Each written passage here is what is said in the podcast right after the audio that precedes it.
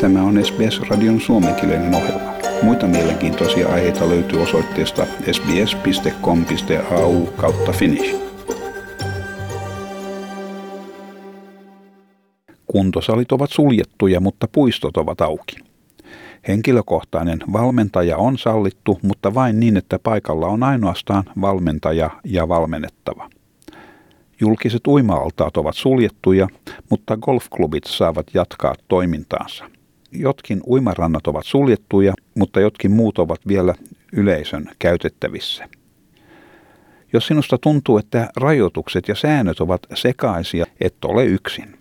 John Salter on osakkaana Sydneyn luoteispuolella sijaitsevassa Castle Hillin PLC-kuntosalissa. Hän kertoo, että noin maaliskuun 23. päivän tienoilla tuli ensimmäinen ilmoitus, että kuntosali oli suljettava.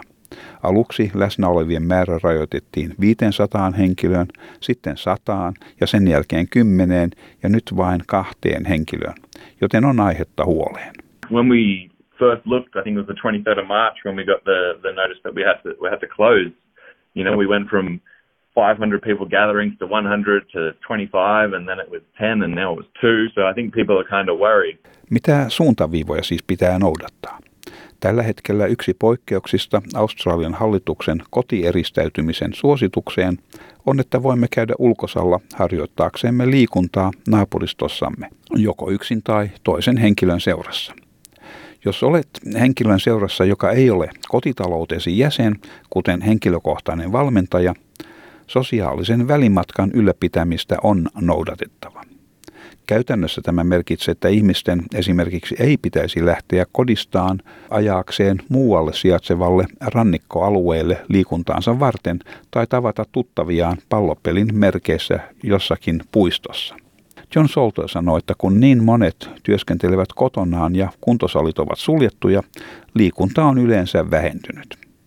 Hän on sitä mieltä, että kunnostamme on huolehdittava jo siksi, että silloin on parempi kyky vastustaa koronavirusta ja muitakin tartuntoja.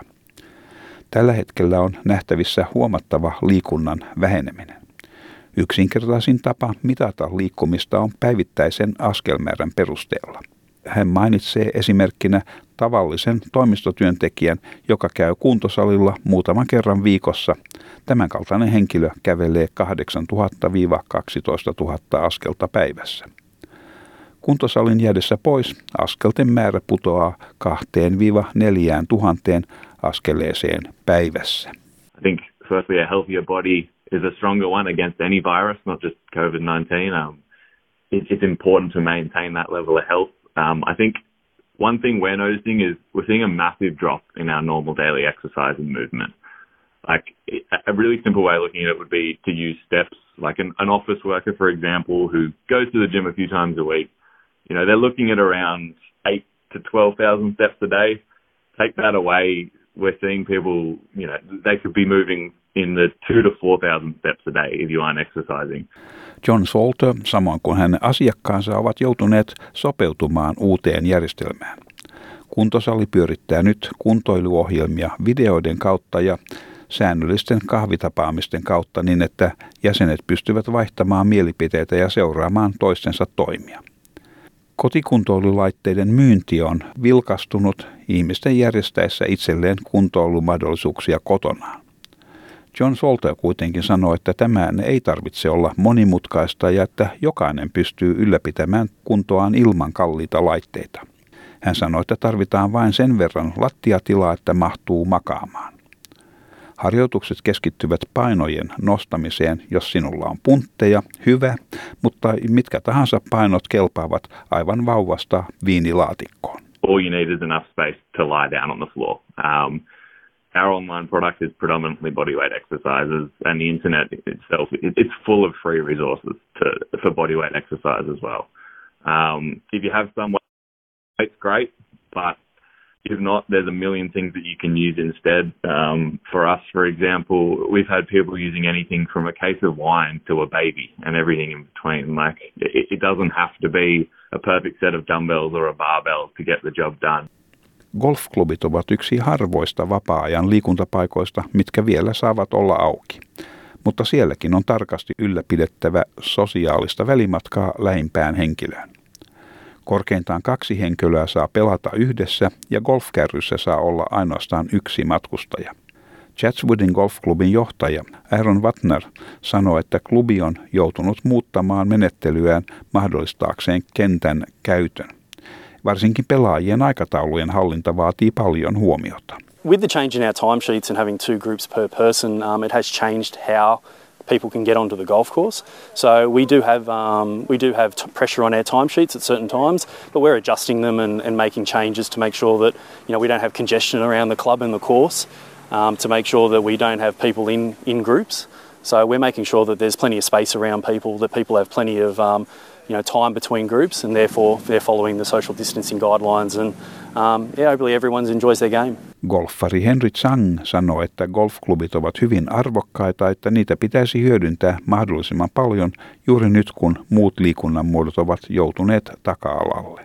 We are so fortunate that we have golf courses in every suburb, and every council has an obligation to provide recreation. And if we don't use these facilities while it's available, we are neglecting the asset we have.